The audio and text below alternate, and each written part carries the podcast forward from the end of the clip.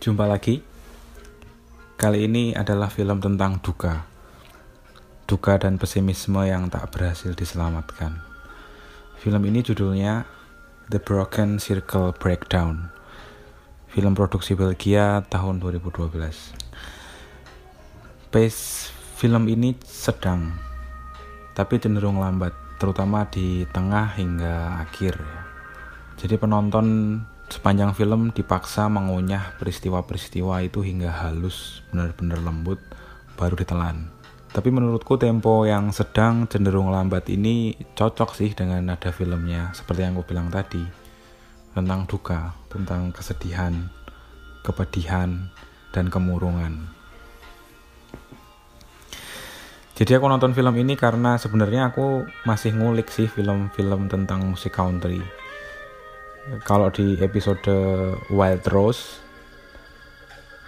settingnya ada di Skotlandia. Tetapi The Broken Circle Breakdown ini settingnya di Belgia.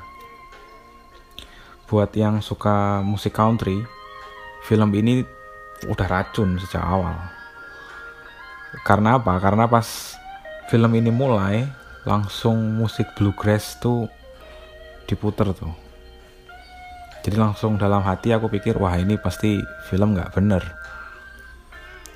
Bluegrass ini lebih tradisional ya karena ada ciri alat musik banjo. Ya seperti gitar hmm, tapi senarnya lima. Nah setelah dibuai dengan musik yang keren ini penonton langsung dibanting emosinya karena scene pertama ini nampilin Didier, Elis sama anak mereka. Pokoknya nggak enak. Kenapa nggak enak? Kalian harus nonton sendiri. Jadi aku langsung pikir wah ini nggak enak pasti sampai akhir filmnya gitu. Jadi ada aura kesedihan, ada tawa yang pilu, itu udah mulai kerasa. Senyum-senyum cinta, tapi dalam situasi yang luka tapi menurutku cerdiknya adalah alur ceritanya langsung mundur pas Didier sama Elis ini bercinta. Benar-benar bercinta. Jadi film ini mengandung unsur ketelanjangan di beberapa scene ya.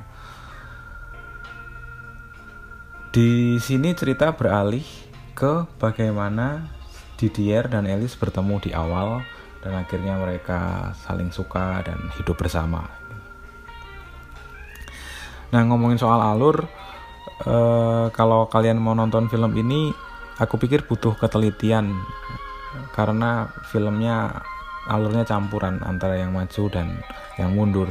Tapi menurutku pembangunannya pembangunan alurnya cukup rapi, jadi penonton nggak bingung dengan urutan waktunya tuh yang mana. Oke, Eh, aku ingin lebih ngomong soal kepedihan film ini ya. Jadi kalau kita ngomongin kepedihan film ini, menurutku ada dua kata kunci yang perlu dipahami. Kata kunci pertama itu kematian. Well, siapa yang mati dalam film ini aku nggak akan cerita. Tapi mau nggak mau kematian yang datang inilah sumber dari segala kepedihan. Tapi penonton tuh sebenarnya tahu dari awal itu bahwa kematian itu memang dekat gitu ya. Kematian itu terasa di depan pintu gitu. Tanggal tinggal nunggu masuknya kapan. Jadi ketika nonton film ini dari awal hingga akhirnya tahu ada tokoh yang meninggal ini dalam pikiran aku terus bertanya kapan nih datangnya? Kapan nih matinya? Gitu. Atau atau atau berpikir jangan-jangan nggak jadi mati gitu. Tapi tetap ada pikiran tentang kematian itu. Nah itu kata kunci pertama kematian. Nah yang kata kunci kedua ini aku sebutnya filosofi ya. Eh, jadi dalam film ini itu ad, kita akan nemuin ada dua pandangan ekstrim tentang masih berhubungan dengan kematian tadi tentang afterlife. Jadi di satu sisi kita disuguhi kepercayaan bahwa tidak ada apa pun setelah kematian gitu. Berarti setelah mati ya udah nggak ada apa pun lagi nggak ada afterlife tapi di sisi lain kita diberi alternatif untuk memilih yakin bahwa yang mati tetap terhubung dengan yang hidup dan ini diwakili oleh dua orang tokoh di film ini gitu. Satunya percaya bahwa setelah mati ya sudah selesai. Ada yang yang satunya akhirnya percaya bahwa enggak kita masih bisa terkoneksi dengan yang udah mati ini. Tapi ini bukan tentang uh, mistis ya ini lebih ke filosofi sih atau filsafat menurutku tentang bagaimana orang memandang kematian.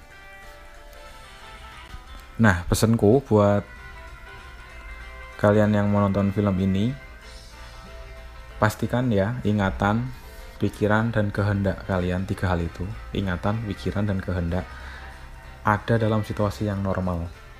Karena ini film tentang kepedihan. Selamat menonton, sampai jumpa di film berikutnya.